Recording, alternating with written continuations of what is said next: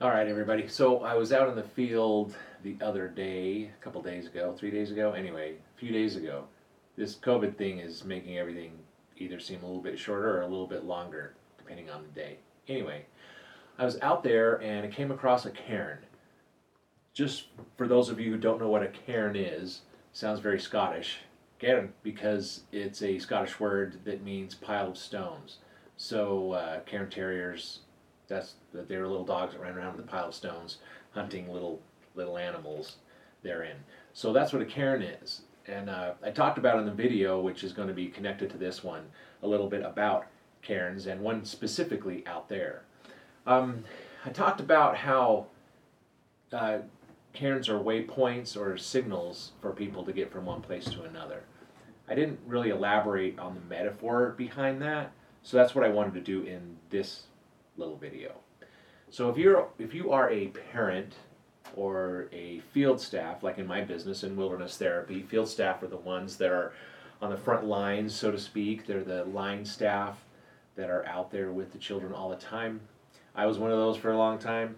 Uh, in residential therapy, they call them line staff. So if you're a line staff or a parent or a coach or a teacher, just somebody who works with younger people in, in a teaching capacity uh, or, or I guess in any capacity, um, you're sort of a cairn for them or a series of cairns. Um, I, I saw the other day a quote uh, on the internet somewhere, the effect of which was somebody saying, as a teacher, I want to do all of these other things lead, show, help people grow. In my opinion, if you're a teacher or a parent and that is not one of your goals, you're not a very good teacher. You know, if your goal as a teacher is to, if you're an algebra teacher and your goal is to teach algebra, well, yay for algebra, I guess, but it doesn't mean you're necessarily a good teacher. So I think if a person works with young people, they need to, among other things, be this this idea of a cairn. How, how are you helping a young person find the way? And what's the way? Well, that that's a bigger subject as well, but how are you helping them find the way to themselves? How are you helping them find the way to be happier? How are you helping them find the way to, to contribute to society better and more powerfully? Perhaps in the context of algebra, if you're an algebra teacher. Um, and in the same way, you know, as a parent, are you helping this kid, these kiddos just function in life, or to the degree that you have been able to find the way in life, have you been able to be set up cairns for them now, by the way, setting up cairns for a young person doesn't mean you're helping them walk or you're carrying them on your back or you are making it so easy that they just have no, they don't have to put in any effort themselves. Now, that's not what I'm saying, of course, but it is pointing the way, um, giving an example.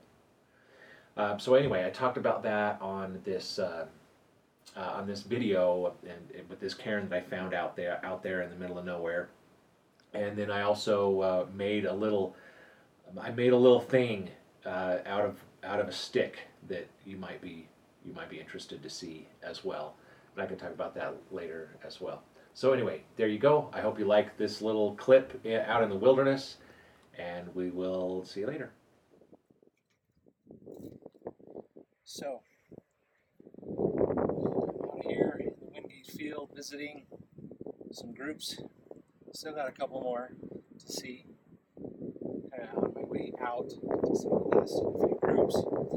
As I was driving along, I was thinking, I want to record something or make a video of some kind, but I don't know what to make a video about.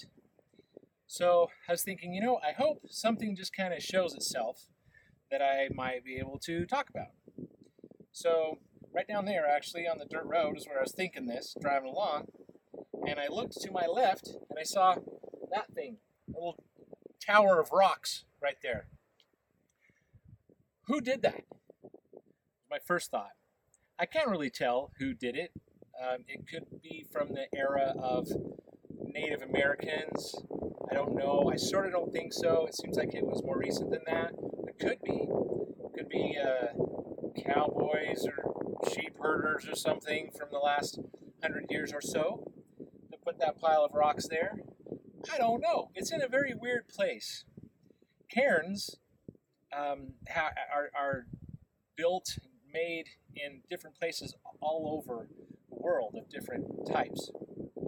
That's what that's called. It's a pile of stones, a cairn.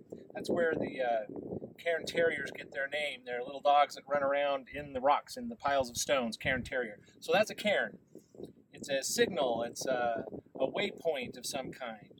And somebody made that stack of rocks. It's not in the sort of place that you would make a stack of rocks, though, so I don't have a very good explanation of it. But this came across my mind. People like to leave marks. People like to leave a mark. People like to express themselves.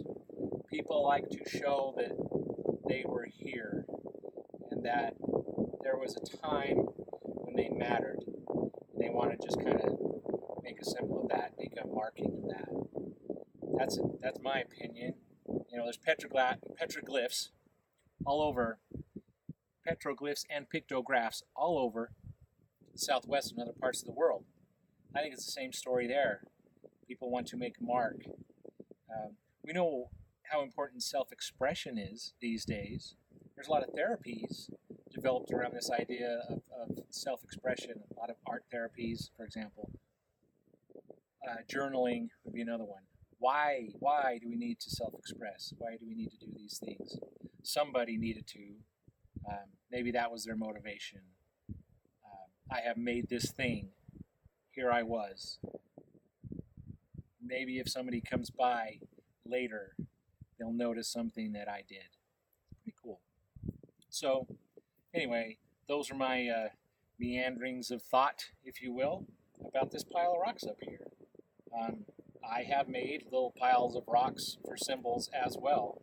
Um, when I when I started uh, early on as a field staff, we didn't have very good communication devices, so sometimes we had to build cairns, and uh, so we build them here and there uh, across the Southwest. You know, uh, with the Caucasian people that have figured out how to hike from one canyon to another, they will uh, often leave cairns as well to kind of show how to get up out of one canyon back down into the other.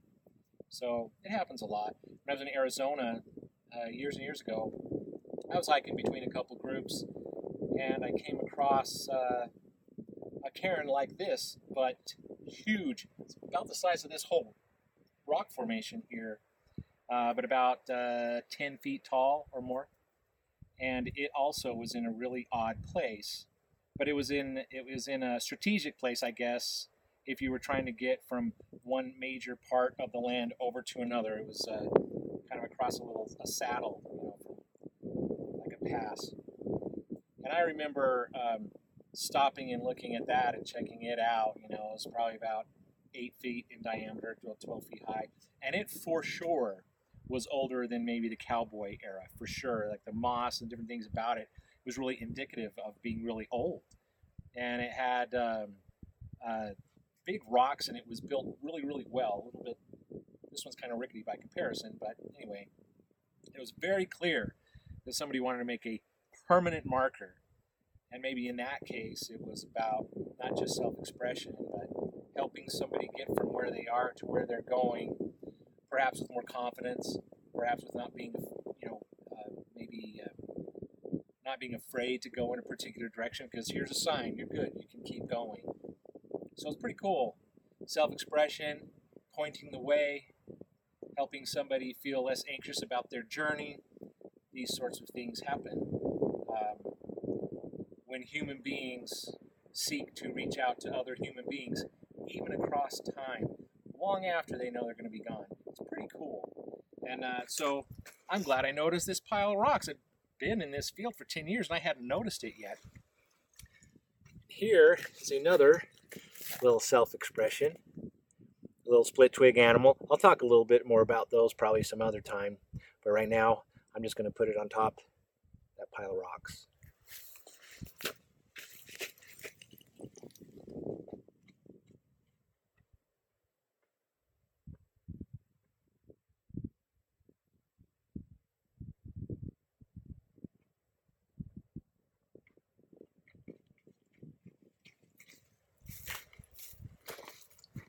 So I've added to the story.